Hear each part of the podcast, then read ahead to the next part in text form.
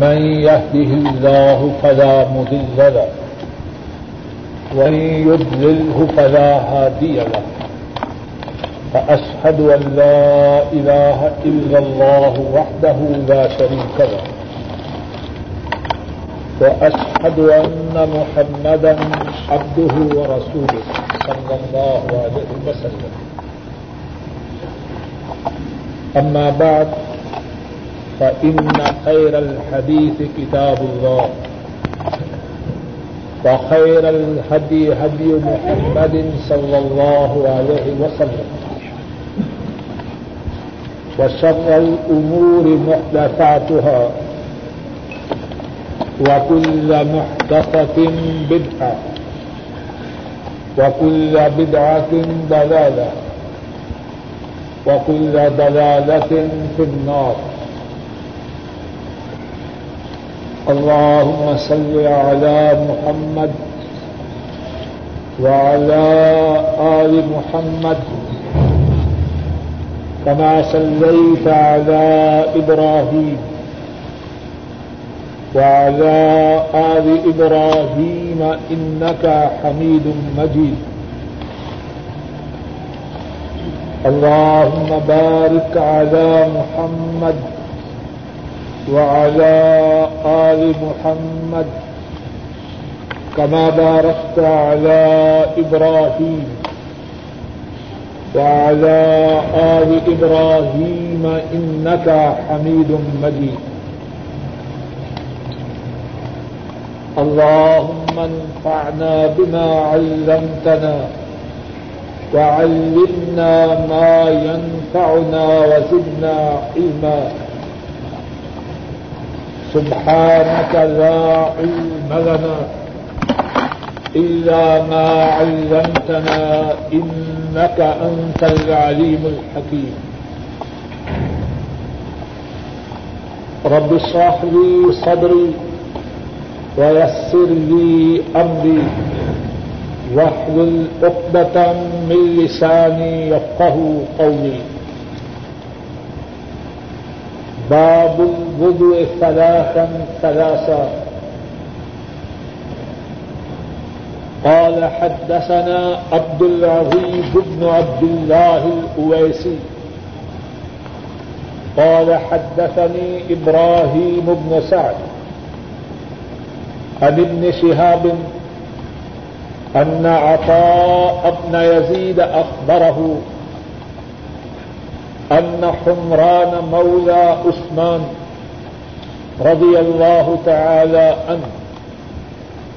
أخبره أنه رأى عثمان بن عفان رضي الله تعالى عنه دعا بإناء. فأفرغ على كفيه ثلاث مرار فغسلهما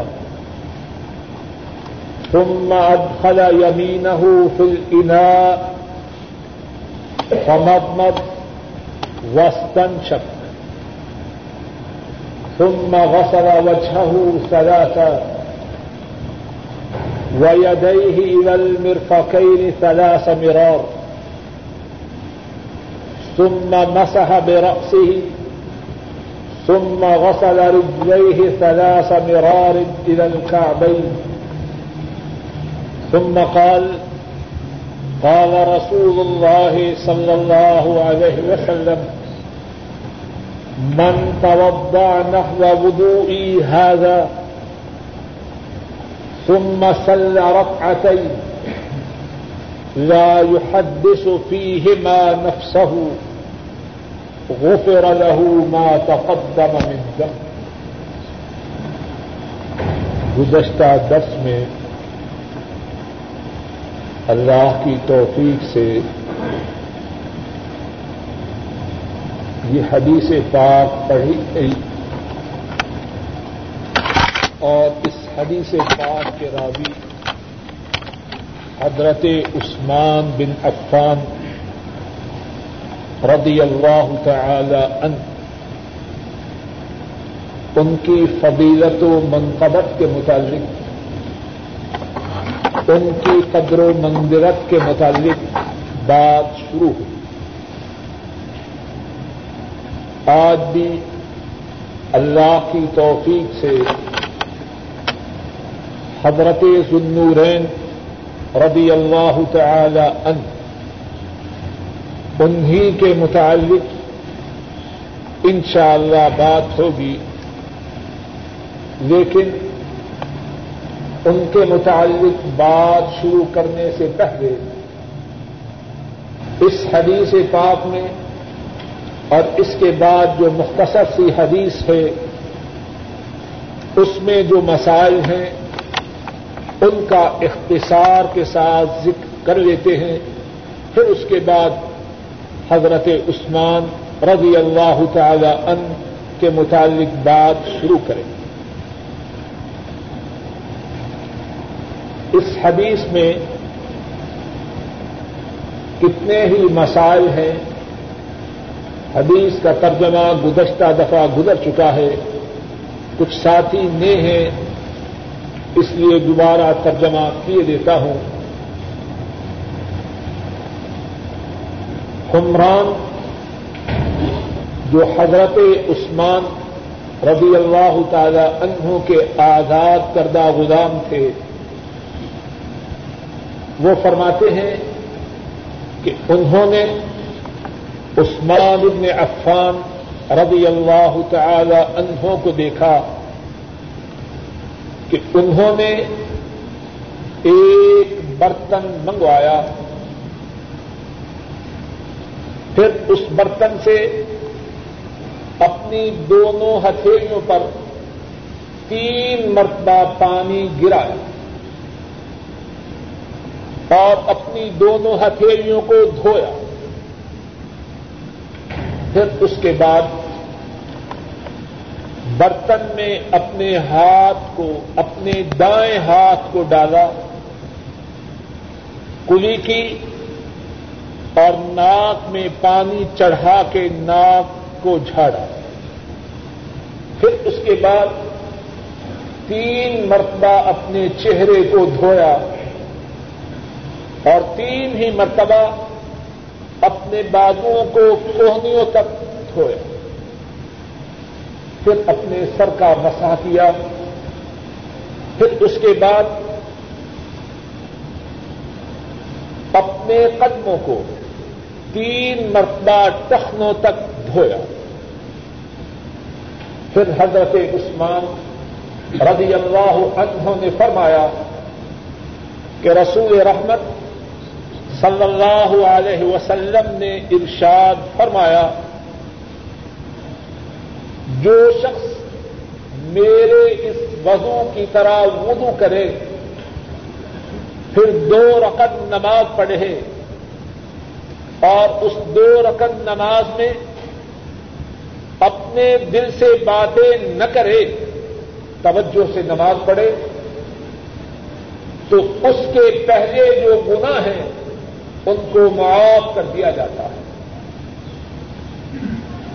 اس حدیث میں کتنی ہی باتیں ہیں، ایک بات یہ ہے کہ بات سمجھانے کے لیے ایک طریقہ یہ ہے کہ نظریاتی طور پر بات سمجھا دی جائے۔ اور دوسرا طریقہ یہ ہے کہ نظری طور پر سمجھانے کے ساتھ ساتھ پریکٹیکلی عملی طور پر اس بات کو سمجھایا جائے۔ حضرت عثمان رضی اللہ تعالی جیسا کہ اس حدیث سے معلوم ہو رہا ہے، دونوں طریقوں سے بات کو سمجھا رہے ہیں۔ اپنی زبان مبارک سے بھی وضو کا طریقہ سمجھا رہے ہیں۔ اور اس کے ساتھ ساتھ عمل وضو کر کے بھی وضو کا مصنون طریقہ سمجھا رہے دوسری بات جو اس حدیث سے معلوم ہوتی ہے، حضرت عثمان رضی اللہ تعالی عنہ کہ امیر المؤمنین ہیں، مسلمانوں کے خلیفہ ہیں اور اسلامی سلطنت اس وقت وسیع ہے۔ جزیرت العرب، مصر، شام، عراق، ایران اور اس سے آگے۔ کہاں تک اسلامی مملکت ہے؟ اور مصر و شام سے آگے شمالی افریقہ۔ حتیٰ کہ کہاں تک اسلامی حکومت ہے؟ اس اسلامی حکومت کے سربراہ وضو کرنے کا طریقہ خود وضو کر کے لوگوں کو سمجھا رہے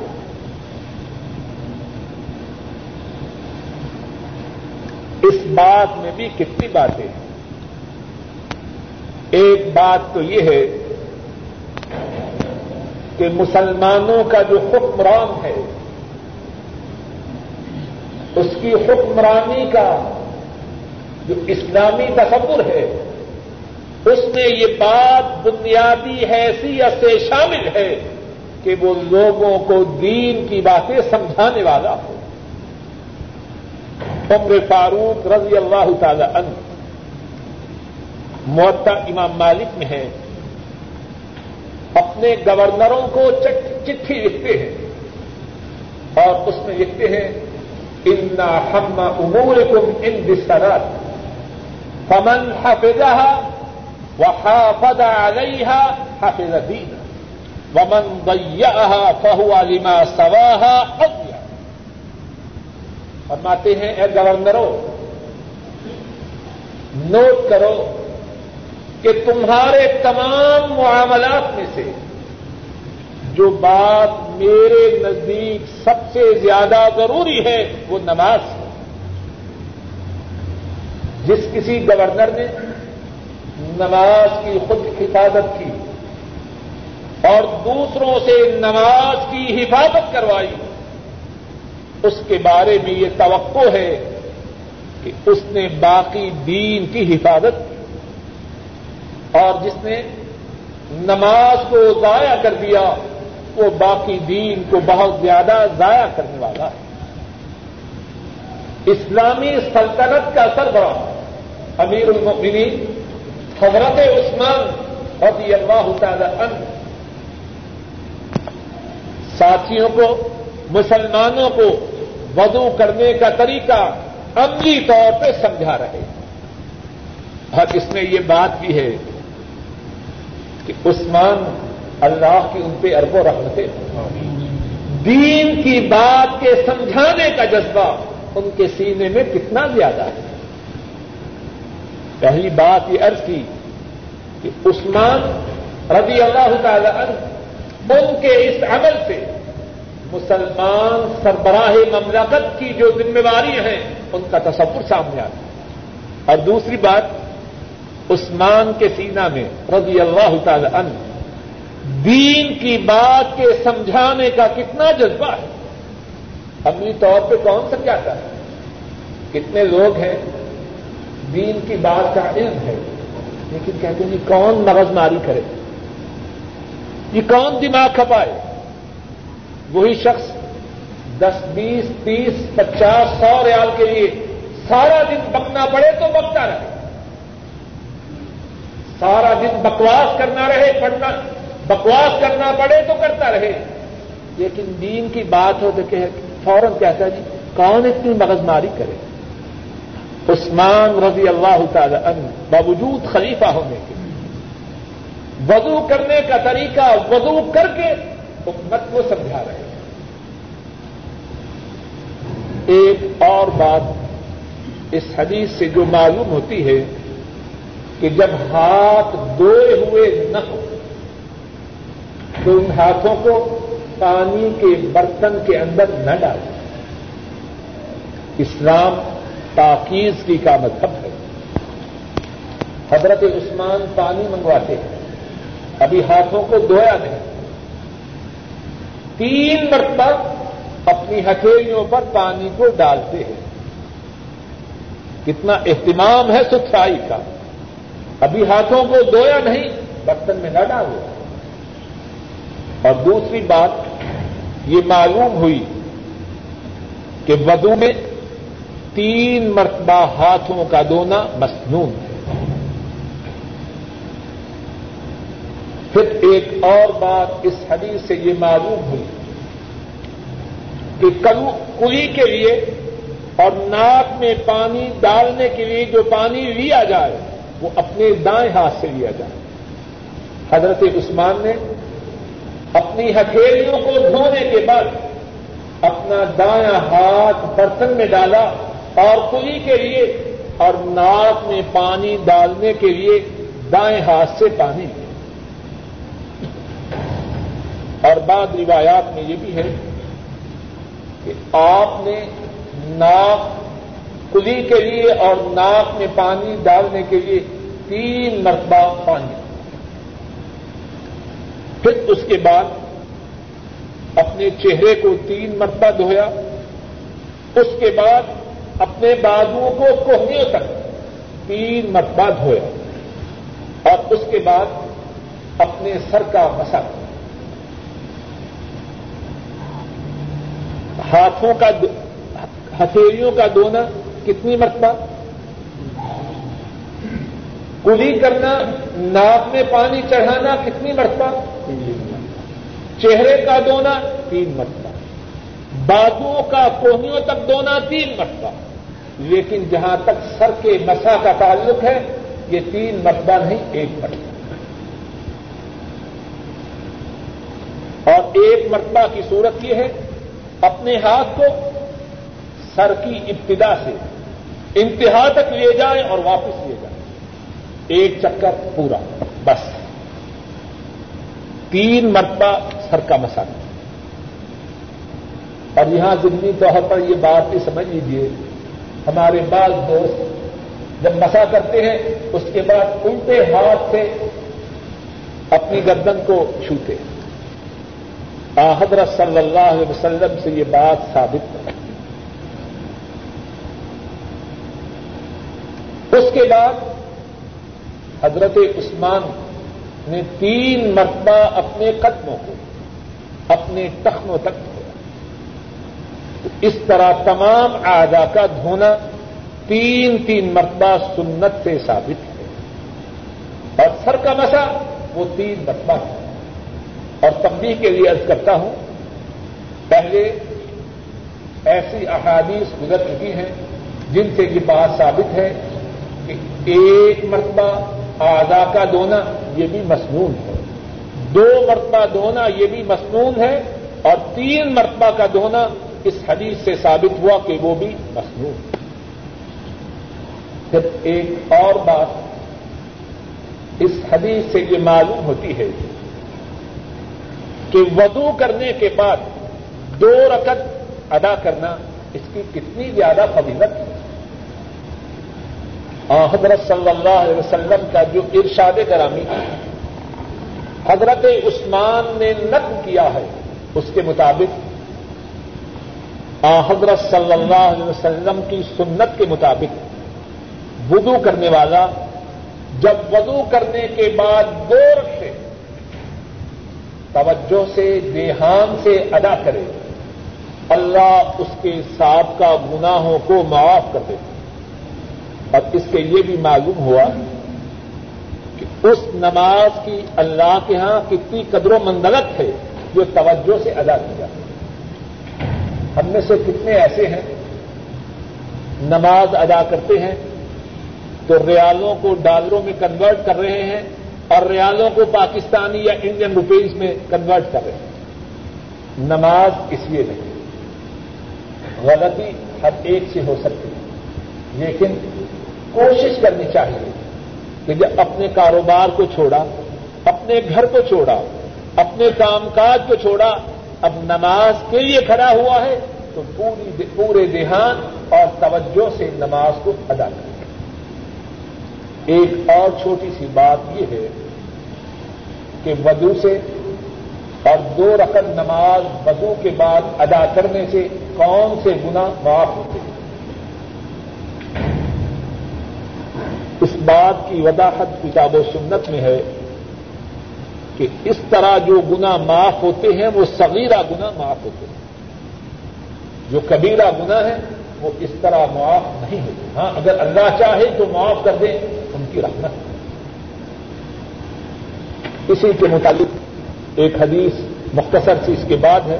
وہ پڑھ کے پھر حضرت عثمان رضی اللہ تعالی عنہ کے متعلق بات ارض کرتے ہیں۔ کتاب نہیں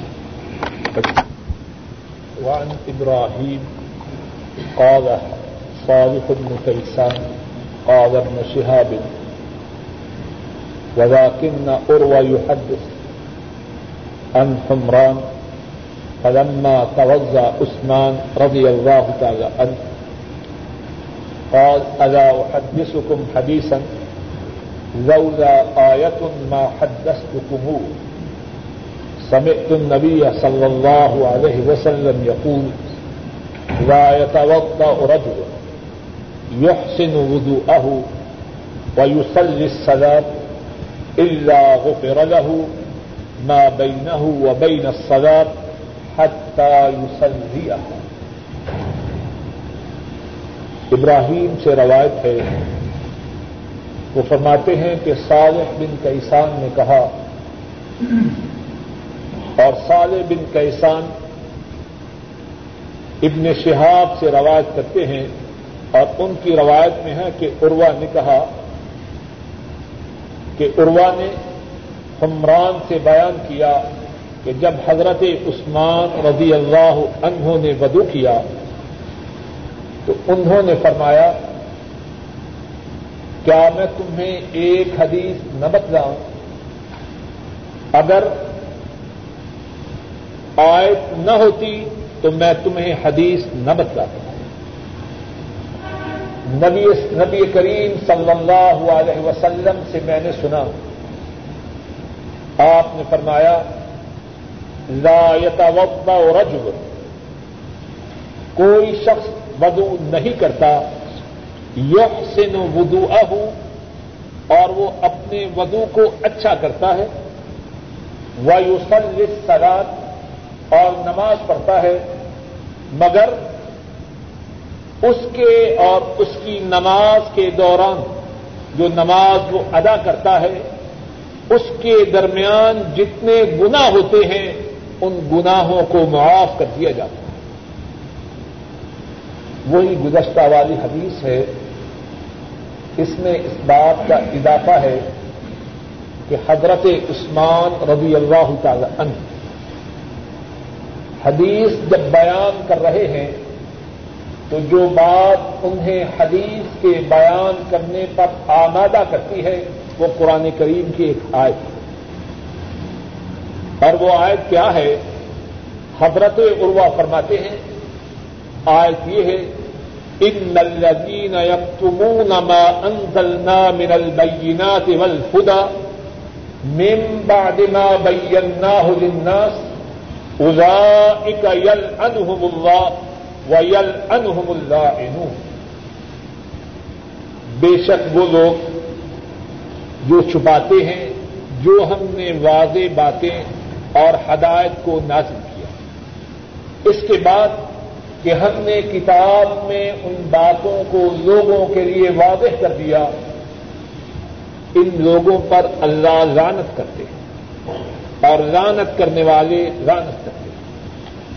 اس حدیث سے یہ بات بھی واضح ہوتی ہے کہ عثمان رضی اللہ تعالی عنہ، ان کے دل میں اللہ کا کتنا ڈر ہے۔ اس ڈر کی وجہ سے کہ اگر انہوں نے اس حدیث کو نہ بتلایا، تو قرآن کریم کی یہ آیت ان پر منتبک نہ ہو جائے۔ آج کیا ہے؟ کہ جو بات اللہ کی طرف سے وعدے ہو گئی اب جو اس کو چھپائے، اس پر اللہ کی لانت ہے۔ اور اس پر لانت کرنے والوں کی لانت حضرت عثمان رضی اللہ تعالی عنہ اس ڈر کی وجہ سے اس حدیث کو بیان کر رہے ہیں۔ ابھی ہم نے حضرت عثمان رضی اللہ تعالی عنہ ان کی منقبت و فضیلت اور ان کی سیرت کے متعلق کچھ عرض کرنا ہے۔ اسی سے بات کی ابتدا کرتے ہیں۔ حضرت عثمان رضی اللہ تعالی عنہ۔ حضرت صلی اللہ علیہ وسلم کے ابتدائی اسلام سے ساتھی رہے۔ ابتدائی اسلام سے ساتھی رہے۔ ان لوگوں میں سے تھے جو سابقین الاولین میں سے تھے۔ لیکن اس کے باوجود حضرت عثمان رضی اللہ تعالی عنہ ان کی بیان کردہ احادیث تھوڑی مسند امام احمد میں ہے۔ حضرت عثمان خود فرماتے ہیں، میں تمہیں اس لیے احادیث سنانے سے گریز نہیں کرتا کہ میں نے نبی کریم صلی اللہ علیہ وسلم کی باتوں کو سنا اور سمجھانا۔ میں نے آپ کی باتوں کو سنا اور سمجھا، لیکن آپ کا فرمان ہے کہ جس کسی نے وہ بات کہی جو میں نے نہ کہی ہو، تو وہ اپنا ٹھکانہ جہنم کی آگ کو بنا میں ڈرتا ہوں، کہیں میرے منہ سے وہ بات نہ نکل جائے۔ آپ نے نہ فرمائی ہو اور میں ان کی طرف اس بات کی نسبت کر دوں تو میرا ٹھکانہ جہنم کی آگ بن جائے۔ ذرا غور کیجیے اتنا اعلی مقام گزشتہ درس میں بات گزر چکی ہے۔ حضرت صلی اللہ علیہ وسلم نے کتنی مرتبہ انہیں جنت کی بشارت دی ہے، نام لے لیکن ڈر کتنا ہے؟ اور ایک طرف اس سے کرتے ہیں۔ ایک آدمی سب جا کے روکا انصرف یا غلط انصرف۔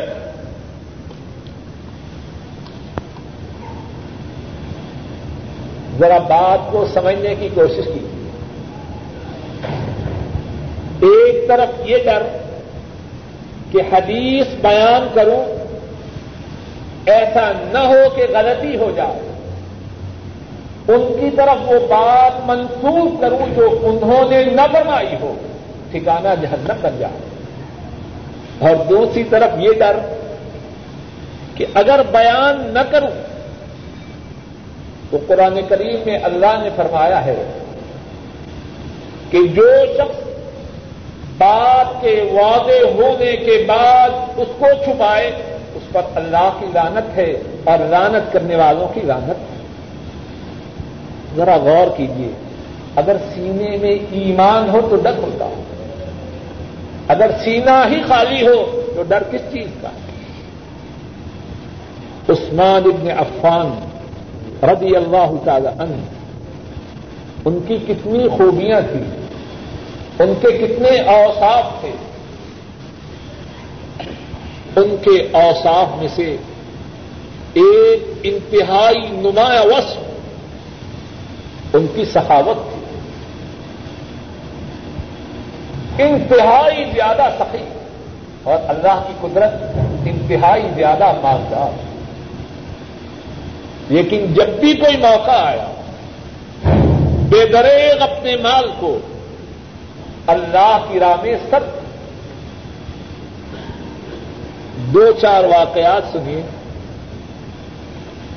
امام بخاری نے اپنی کتاب صحیح بخاری میں تاریخ کا ذکر کیا ہے اور امام ترمدی نے بھی ذکر کیا ہے اور دوسری کتابوں میں بھی ہے۔ حضرت صلی اللہ علیہ وسلم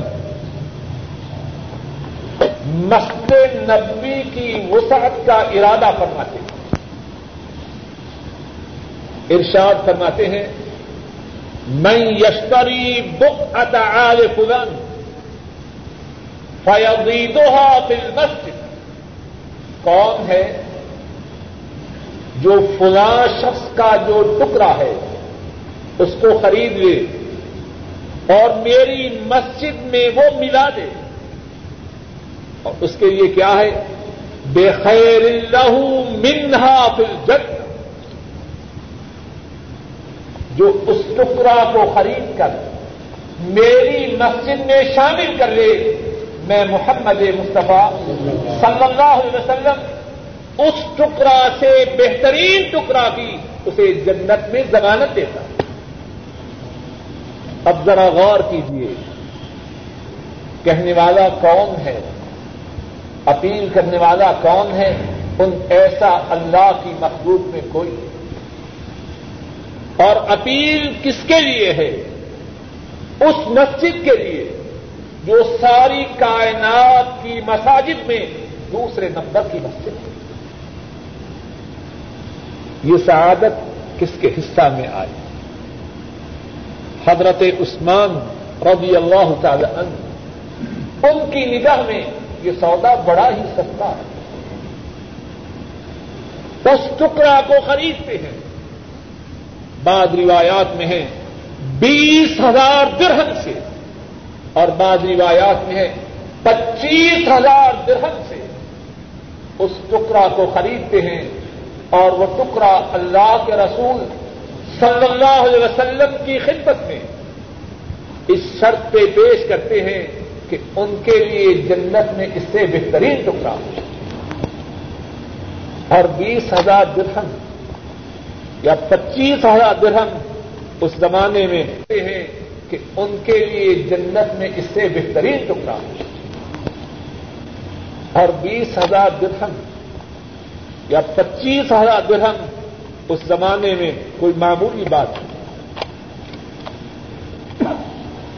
پھر وہ وقت آتا ہے مدینہ طیبہ میں مسلمانوں کو میٹھے پانی کی قلت ہے۔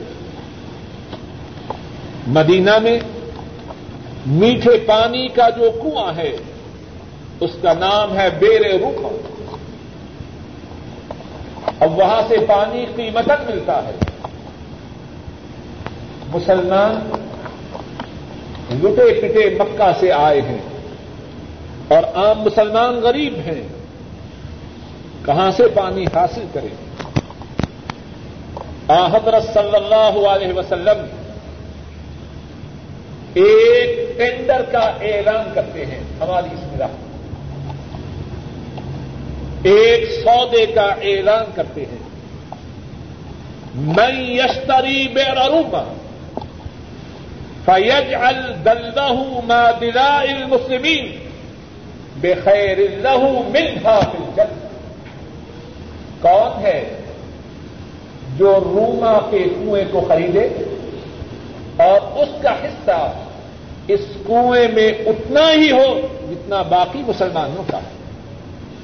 خریدے، خریدنے کے بعد اسے کوئی اس کنویں کے پانی میں امتیازی حیثیت حاصل نہ ہو۔ اور اس کے لیے کیا ہے؟ فرمایا، اس کے لیے اس سے بہترین کنواں کہاں ہے؟ جنت اور حافظ ابن حجر راہ اللہ بیان کرتے ہیں کہ یہ کنواں ایک غفاری شخص کی ملکیت تھا۔ آپ اپنے ساتھیوں کی تکلیف کو دیکھتے ہیں۔ آپ سے برداشت نہیں ہوتا۔ اس غفاری کے پاس تشریف لے جاتے ہیں اور اس سے فرماتے ہیں بھائی سودا کرنا ہے کیا سودا ہے یہ کنواں دے دو اور اس کے بدلا میں جنت میں اس سے بہترین کنواں کا سودا میں تم سے کرتا ہوں۔ نفاری کہتا ہے، اے اللہ کے رسول صلی اللہ علیہ وسلم، میں ہوں، میرے بچے ہیں۔ یہ اور ہمارے لیے اس کنواں کے سوا اور کوئی ذریعہ معاش نہیں۔ اللہ کی قدرت اس کے نصیب جانتے ہیں عثمان غنی رضی اللہ تعالی عنہ۔ انہیں اس سودا کی اطلاع ہوتی۔ پینتیس ہزار درہم سے اس کنویں کو خریدتے۔ رسول رحمت صلی اللہ علیہ وسلم کی خدمت میں حاضر ہوتے ہیں۔ عرض کرتے ہیں، اے اللہ کے رسول صلی اللہ علیہ وسلم، آپ نے بیر روما کے متعلق جو پیشکش، غفاری کو کی، کیا وہ پیشکش عثمان کے لیے بھی ہے؟ آپ فرماتے ہیں ہاں تمہارے لیے بھی۔ عرض کرتے ہیں میں نے وہ کنواں خریدا اور میں اس کے بدلہ میں جنت میں کنواں لینے کے لیے اس کنواں کو مسلمانوں کے لیے وقت کر دیتا۔ عثمان رضی اللہ تعالی عنہ، اللہ کی راہ میں خرچ کرنے کا موقع ہو اور وہ اس میں کوتا ہی کر جائے۔ سنن الترمذی میں ہے۔ عبد الرحمان ابن خباب رضی اللہ تعالی عنہ بیان کرتے ہیں۔ حضرت صلی اللہ علیہ وسلم رومیوں سے جنگ کا ارادہ فرماتے ہیں۔ اور وہی جنگ جو تاریخ اسلام میں غزوہ تبوک کے نام سے مشہور ہے۔ اور وہی جنگ کہ اس میں نکلنے والا لشکر اسلامی تاریخ میں جیش الاسرا کے نام سے جانا جاتا ہے۔ جیش اس سے مراد لشکر، الاسرا تنگستی کا لشکر۔ وہ دن وہ تھے مسلمانوں پر انتہائی تندستی کا عادت۔ اور تندستی کا اندازہ اس بات سے کیجیے قرآن کریم ہی میں ہے۔ قرآن کریم میں ہے۔ کتنے مسلمان آتے ہیں، ان کی آنکھوں میں آنسو ہیں۔ کیوں؟ اے اللہ کے رسول صلی اللہ علیہ وسلم، ہم چاہتے ہیں کہ اللہ کی راہ میں جہاد کے لیے آپ کی معیت میں نکلے۔ لیکن ہمارے پاس سواری کا بندوبست ہے۔ اور سفر بہت لمبا ہے۔ آپ فرماتے ہیں ٹھیک ہے، لیکن میرے پاس بھی سواری کا بندوبست ہے واپس پلٹتے ہیں۔ ان کی آنکھوں میں آنسو ہیں کہ ہم اتنے مسکین ہیں، اتنے بے آسرا ہیں کہ اللہ کی رامی جہاد کے لیے ہمارے پاس سواری کا بھی بندوبست ہے اسی لشکر کی تیاری کا وقت ہے۔ حضرت صلی اللہ علیہ وسلم فرماتے ہیں کون ہے جو آج اللہ کی راہ میں اپنے مال کو حد کرے حضرت عثمان رضی اللہ تعالی عنہ عرض کرتے ہیں علی میعت بعیر باحلافها واقطابها فی سبیل اللہ۔ اے اللہ کے رسول صلی اللہ علیہ وسلم، میں ایک سو اونٹ پورے ساز و سامان کے ساتھ اللہ کی راہ میں دینے کا اعلان کرتا ہوں۔ ایک سو اونٹ اس زمانے میں بہت بڑی بات حضرت صلی اللہ علیہ وسلم دوبارہ اعلان فرماتے ہیں، کون ہے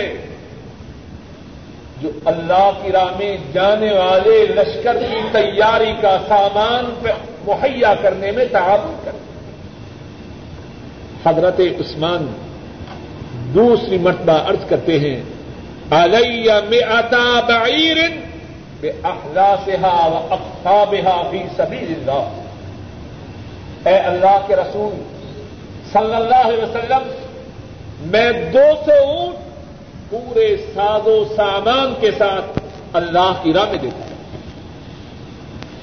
ہوں حضرت صلی اللہ علیہ وسلم تیسری مرتبہ اپیل فرماتے ہیں۔ حضرت عثمان پھر کھڑے ہوتے ہیں۔ عرض کرتے ہیں علی ثلاث مئات بعیر باحلاسها واقطابها فی سبیل اللہ اے اللہ کے رسول، صلی اللہ علیہ وسلم میں تین سو اونٹ پورے ساد و سامان کے ساتھ اللہ کی راہ میں دینے کا اعلان کرتا ہوں۔ حضرت صلی اللہ علیہ وسلم انتہائی خوش ہوتے۔ ہیں راوی حضرت عبد الرحمان بیان فرماتے ہیں۔ آ حضرت صلی اللہ علیہ وسلم ممبر سے نیچے تشریف لاتے ہیں۔ اور آپ کی زبان مبارک پر یہ الفاظ ہیں، ما ذر عثمان، ما عمل بعد هذه. اگر آج کے بعد عثمان کوئی نیکی بھی نہ کرے، تو اسے کوئی خسارہ نہیں۔ اگر آج کے بعد عثمان کوئی نیکی بھی نہ کرے اسے کوئی خسارہ نہیں۔ کتنے سخی ہیں حضرت عثمان۔ اور پھر اسی جنگ میں حضرت انس فرماتے ہیں، صرف اونٹوں کے دینے پر ہی بات ختم نہ ہوئی۔ حضرت عثمان رضی اللہ تعالی عنہ ایک ہزار دینار اور ایک ہزار دینار اس وقت قریباً دس ہزار درہم کے برابر تھا۔ اور اس وقت کا دس ہزار درہم اس کی کتنی قدر و قیمت تھی؟ آج کا ہزار اس ایک ہزار دینار کے مقابلہ میں کوئی حیثیت نہیں۔ حضرت انس فرماتے ہیں، اسی غزوہ تبوک کے موقع پر جب حضرت صلی اللہ علیہ وسلم نے تعاون کی اپیل کی، حضرت عثمان ایک ہزار دینار اٹھائے ہوئے۔ آ حضرت صلی اللہ علیہ وسلم کی خدمت میں حاضر ہو گئے آپ کی جھولی میں، آپ کے دامن میں ایک ہزار دینار ڈال دیتے۔ ہیں اب وہاں سے کتنی قد ہوتی؟ فجال النبی صلی اللہ علیہ وسلم يقلبها ويقول ما ضر عثمان، ما عمل بعد هذا. ما در عثمان، ما عمل بعد هذا. آپ اس ایک ہزار دینار کو لیتے ہیں اور اس کو پھیرتے ہیں، اس کو الٹتے پلٹتے ہیں خوشی سے اگر خوشی کا اندازہ کرنا ہو، تو بیٹا جب پہلی مرتبہ ملازمت کے بعد تنخواہ لے کے جائے، تو مائیں کس طرح نوٹوں کو الٹتی پلٹتی ہیں؟ بات سمجھانے کے لیے۔ نبی مکرم صلی اللہ علیہ وسلم اپنے ساتھی کی قربانی کی قدر فرماتے ایک ہزار دینار آیا، اب اسے آپ گھما رہے ہیں، پھرا رہے ہیں۔ اور پھر اس کے بعد کیا فرماتے اور میں کہوں، اگر عثمان کی قدر و مندلت میں، عثمان کی شان میں اور کچھ نہ ہو، یہی ایک جملہ ہو، تو شاید آسمان و زمین سے زیادہ قیمتی ما در عثمان ما عمل بعد هذا۔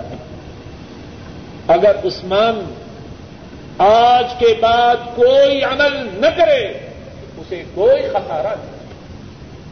اگر آج کے بعد عثمان کوئی عمل نہ کرے، اسے کوئی نقصان نہیں۔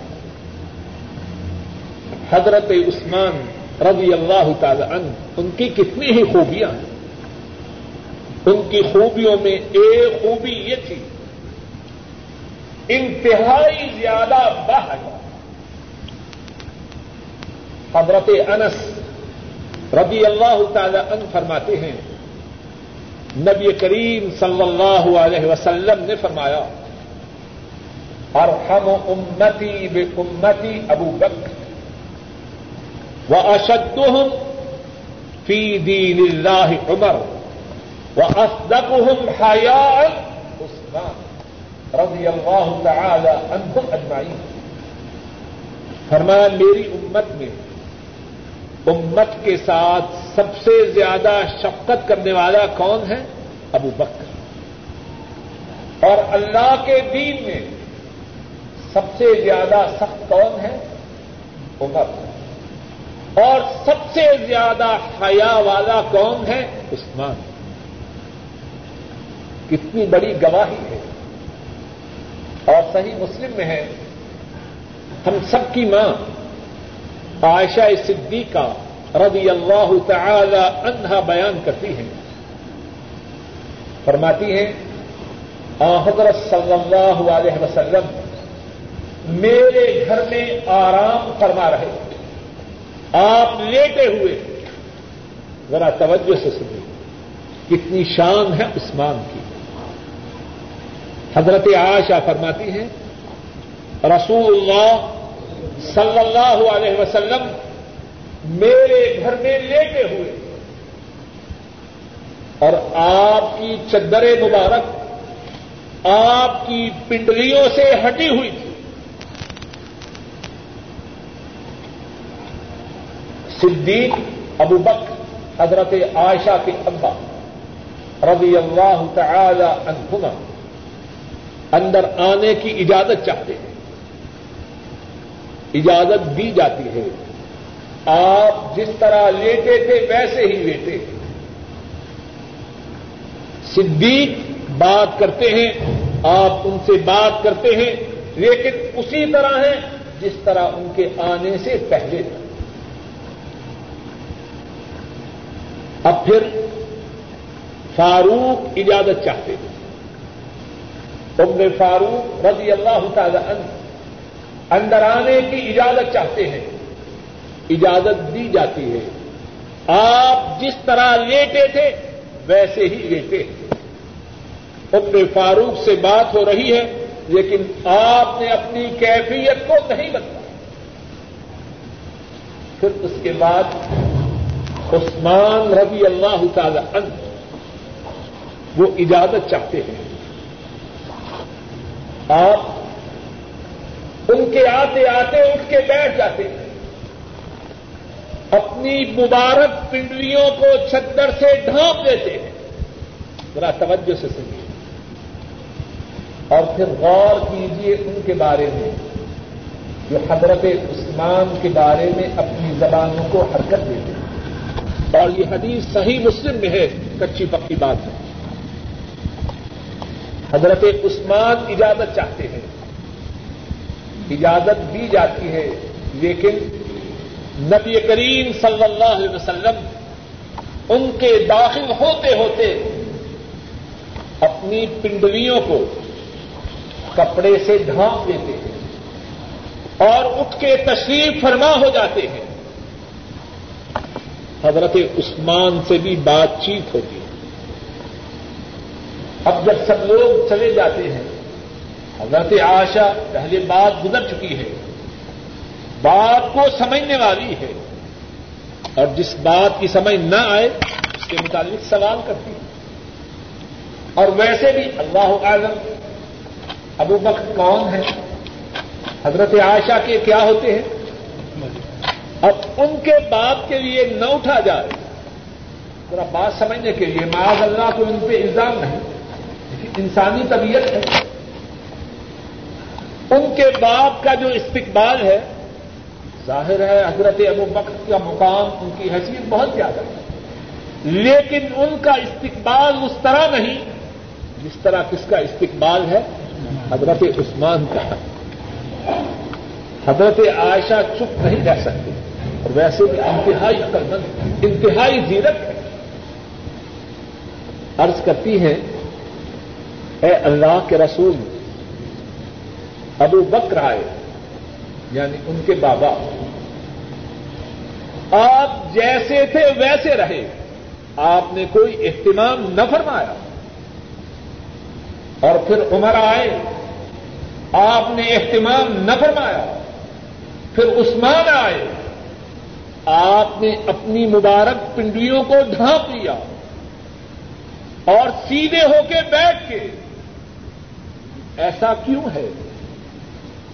حضرت صلی اللہ علیہ وسلم نے فرمایا ادا استحی من رجل تستحی من بل اے آشا کیا میں اس آدمی کی حیا کی لاج نہ رکھوں جس کی حیا کی لاج اللہ کے نورانی فرشتے رکھا عثمان، ان کی حیا کا چرچا، ان کی حیا کی دھوم زمین پر ہی نہیں، آسمانوں کے فرشتوں میں بھی۔ وہ اپنی حیا کی وجہ سے مشہور اور یہی عثمان، اتنے پاک دامن، اتنے پاک دامن خود فرماتے ہیں، واللہ ما ذنیت لا فی جاہلیت ولا فی الاسلام. مستدیمہ محمد میں ہے۔ حضرت عثمان فرماتے ہیں، اللہ کی قسم میں نے نہ زمانہ جاہلیت میں اور نہ زمانہ اسلام میں کبھی بھی میں نے بدکاری نہ کی۔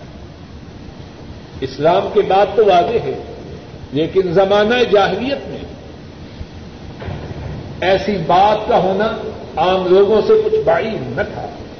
لیکن حضرت عثمان اپنی فطری حیا اپنی فطری پاکیزگی کی وجہ سے قسم کھا کے فرما رہے ہیں۔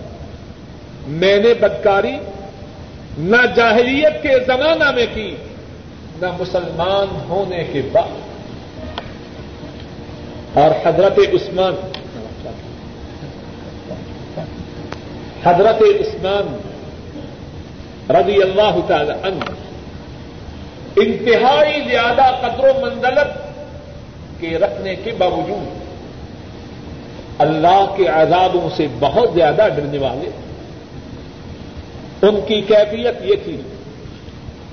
جب کبھی قبرستان جاتے، قبر پہ کھڑے ہوتے، اتنا زیادہ رویا کرتے کہ ان کی داڑھی مبارک آنسو سے تر ہو جاتی۔ ذرا غور کیجیے کتنا اعلی مقام اور کتنا زیادہ ڈر ہے قبر کے عذاب سے۔ مستند امام احمد میں ہے۔ راوی بیان کرتا ہے، حضرت عثمان جب قبر پہ کھڑے ہو جاتے، اتنا روتے کہ ان کی داڑھی آنسو کی وجہ سے تر ہو جاتی۔ حضرت عثمان کے متعلق بات کرنے والا اپنے گرے باندھ میں جھانک کے دیکھے، کبھی وہ بھی اللہ کے ڈر سے یا قبر کے عذاب سے اتنا رویا اور پھر ان سے پوچھا گیا، آپ کے سامنے جنت و دوزخ کا ذکر ہوتا ہے۔ آپ اس طرح نہیں روتے۔ آپ نہیں روتے۔ لیکن جب قبر پہ آتے ہیں تو اتنا زیادہ روتے۔ فرمانے لگے نبی کریم صلی اللہ علیہ وسلم نے فرمایا ہے، ان القبر اول منزل من منازل الاخرہ. قبر جو ہے، آخرت کی منزلوں میں، آخرت کے مراحل میں سے پہلا مرحلہ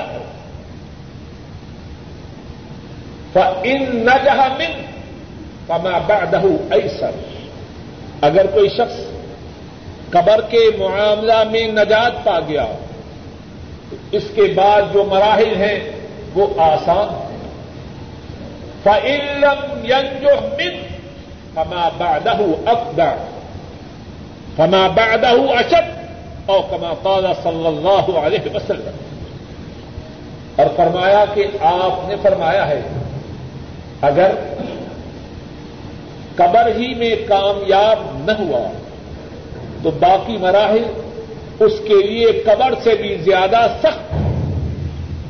اور نبی کریم صلی اللہ علیہ وسلم نے یہ بھی فرمایا مارا تو مندرن پت اللہ قبر کان افزا میں نے جتنے مناظر دیکھے، ان تمام مناظر میں جو منظر سب سے زیادہ ہولناک جو منظر سب سے زیادہ دہشت والا تھا، وہ قبر کا وہ قبر کا نظارہ تھا۔ فرما رہے ہیں، جب قبر کی کیفیت یہ ہے، تو آنسو کی وجہ سے میری درد کیوں میری داڑھی کیوں تر نہ ہو جائے؟ باوجود اتنے مقام کے، باوجود اتنی شان کے، قبر کے عذاب سے کتنا زیادہ ڈرنے والے تھے۔ اللہ نے توفیق دی۔ تو آئندہ درس کی ابتدا بھی حضرت عثمان رضی اللہ تعالی عنہ انہی کے متعلق گفتگو سے کی جائے گی، پھر اس کے بعد آئندہ احادیث ان شاء اللہ پڑھی جائیں گی۔ آخر دعوانا ان الحمد للہ رب العالمین۔ کچھ ساتھیوں نے بتلایا ہے کہ بابری مسجد کے سلسلہ میں مسلمانوں پر ہندو گنڈوں کی طرف سے بہت زیادہ ظلم و سکھ ہو رہا ہے۔ سب ساتھیوں سے درخواست ہے کہ توجہ سے، اخلاص سے، درد دل سے اللہ سے دعا کریں کہ اللہ اپنے فضل و کرم سے ہندوستان کے مزدور مسلمانوں کی بھرپور مدد کرے۔ اور ظالم ہندو گڈوں کو دنیا ہی میں نیست و نابود کرے، ان کو ذلیل و رسوا کرے اور ان کی تباہی و بربادی سے اہل اسلام کے سینوں کو ٹھنڈا کرے اور اسی طرح کتنی جگہ مسلمانوں پہ ظلم و صرف ہو رہا ہے۔ کشمیر کے مسلمان آئے دن ان کے خون سے کھیلا جا رہا ہے۔ فلسطین کے مسلمان آئے دن خبروں میں بتلایا جاتا ہے کہ آج اتنے فلسطینی مسلمانوں کو قتل کیا گیا۔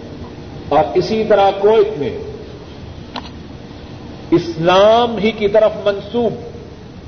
ظالم عراقی کتنے ظلم ڈھا رہے۔ اللہ سے درد دل سے دعا کیجیے کہ جہاں کہیں مسلمان مظلوم ہوں، اللہ ان کی مدد کرے۔ اللہ ان کی نصرت و اعانت کرے۔ اللہ ان سے ظلم کو دور کرے۔ اور ظالم مسلمانوں پہ ظلم کرنے والے جہاں کہیں ہوں ہاں ان کی نسبت ہندوؤں کی طرف ہو، یہودیوں کی طرف ہو، عیسائیوں کی طرف ہو یا مسلمانوں کی طرف ہو، اللہ ان کو تباہ و برباد کرے۔ اللہ ان کو نیست و نابود کرے۔ اللہ ان کی تباہی و بربادی سے مزدوم مسلمانوں کے سینوں کو ٹھنڈا کرے۔ اے اللہ، اپنے فضل و کرم سے ہم سب کے تمام گناہوں کو معاف فرما۔ میرے والدین محترم، وہ بیمار ہیں۔ ان کے لیے دعا کیجیے کہ اللہ مالک الملک اپنے فضل و کرم سے ان کو شفا کاملہ آج عطا فرمائے۔ اور بھی مسلمانوں کے جتنے بیمار ہیں ان سب کے لیے دعا کیجیے اللہ اپنے فضل و کرم سے تمام بیماروں کو شفا کاملہ آج عطا فرمائے۔ تمام پریشانیوں کی پریشانیوں کو دور فرمائے۔ تمام محتاجوں کی نیک حاجات کو پورا فرمائے۔ اے اللہ ہمارے سب گناہوں کو معاف فرما۔ اے اللہ ہماری نیک آردوں کو پورا فرما۔ اے اللہ اپنے فضل و کرم سے ہمارے والدین پہ اپنی نظر کرم فرما۔ اے اللہ ان کی پریشانیوں کو رختوں سے بدل دے۔ اے اللہ ان کی بیماریوں کو صحت سے بدل دے۔ اور اے اللہ جن کے ماں باپ فوت ہو چکے ہیں، ان کے گناہوں کو معاف فرما۔ ان کے دراجات کو بلند فرما۔ اے اللہ اپنے فضل و کرم سے ہمارے بہن بھائیوں پہ رحم فرما۔ اور اے اللہ ہمارے جو بہن بھائی فوت ہو چکے ہیں ان کے گناہوں کو معاف فرما ان کے درجات کو بلند فرما۔ اے اللہ، ہمارے بیوی بچوں پہ رحم فرما۔ اے اللہ، ہمارے بیوی بچوں کو ہماری آنکھوں کی ٹھنڈک بنا۔ اے اللہ، اپنے فضل و کرم سے ہمارے گھروں میں دین کو جاری و ساری فرما۔ اے اللہ، ہمارے گھروں میں دین کو جاری و ساری فرما۔ اے اللہ، اپنے فضل و کرم سے سعودی عرب کی حفاظت فرما۔ اے اللہ، اپنے فضل و کرم سے سعودی عرب کی حفاظت فرما۔ اے اللہ، جو سعودی عرب کے بارے میں جو لوگ برے عزائم رکھتے ہیں، اے اللہ، یا ان کو ہدایت عطا فرما۔ یا ان کو تباہ و برباد فرما اے اللہ پاکستان کی حفاظت فرما اے اللہ پاکستان میں کتاب و سنت کا نظام نافذ فرما اے اللہ تمام دنیا کے اسلامی ملکوں میں کتاب و سنت کا نظام نافذ فرما تمام دنیا کے مسلمانوں کی مدد فرما اے اللہ جب تک زندہ رہیں، اپنے فضل و کرم سے، تیرے رسول کریم صلی اللہ علیہ وسلم کی سنت سے، ان کی حدیث سے جڑے رہیں۔ آپ کے رسول کریم صلی اللہ علیہ وسلم کی سنت کو پڑھیں، پڑھائیں، سیکھیں، سکھلائیں، اس پر عمل کریں، اور اس کی نشو و اشاعت کریں۔ اے اللہ، اپنے فضل و کرم سے ہماری تمام دعاؤں کو قبول فرما۔ اے اللہ، ہمارے تمام گناہوں کو معاف فرما۔ و صلی اللہ تعالی علی خیر خلق ہی و اعلیٰ علی و اسحاب ہی و اہل بیت ہی و اطباء ہی آمین یا رب العالمین۔ ایک چھوٹی سی گزارش ہے، ہمارے بھائی ہیں کتنا خان صاحب؟ ایک مسلمان کی وفات کے بعد باجوہ صاحب، ایک مسلمان کی وفات کے بعد اس کی روح کو ثواب پہنچانے کے لیے کل ساتیں جمعراتیں اور چہلم وغیرہ کی جو رسومات ادا کی جاتی ہیں، شریعت میں ان کا کیا حکم ہے؟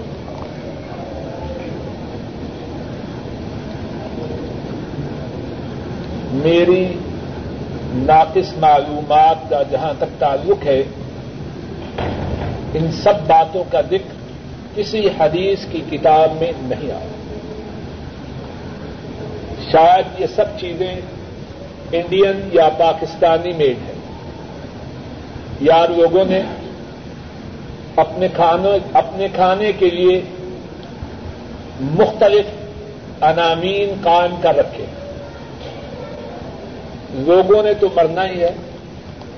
تو تیجا، پھر ساتواں، پھر دسواں، پھر چالیسواں، پھر جمعرات، پھر پتہ نہیں کیا کچھ۔ اس سے کھانے پینے کا اچھا بندوبست کر جاتا ہے۔ اس سے زیادہ میرے ناقص علم شریعت میں اس کا کوئی ثبوت نہیں۔ اور بڑی موٹی بات ہے، جب بھی کوئی شخص ایسی بات کرے اس سے کہیے، رسول کریم صلی اللہ علیہ وسلم سے یہ باتیں ثابت ہیں کہ نہیں؟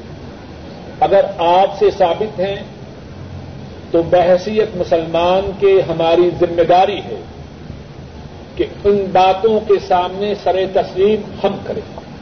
اور ان پر عمل کریں اگر آپ سے ثابت نہیں، تو اس کا دین سے کیا تعلق ہو سکتا؟ آپ کو کیا ان باتوں کا علم تھا کہ نہیں؟ اگر تھا کہ یہ باتیں دین کی ہیں، تو معاذ اللہ آپ نے ان باتوں کا علم ہونے کے باوجود اگر ہم کو نہیں بتلایا، تو آپ نے نبوت کی جو ذمہ داری تھی وہ ادا کی کہ نہ کی؟ اللہ کی طرف سے حکم ہے، بلغ ما انزل الیک۔ آپ پر جو دین نازل کیا گیا ہے، اس کو لوگوں تک پہنچا دو۔ اگر آپ نے ان باتوں کو امت تک نہیں پہنچایا، تو معاذ اللہ، آپ پہ کیا الزام آئے گا؟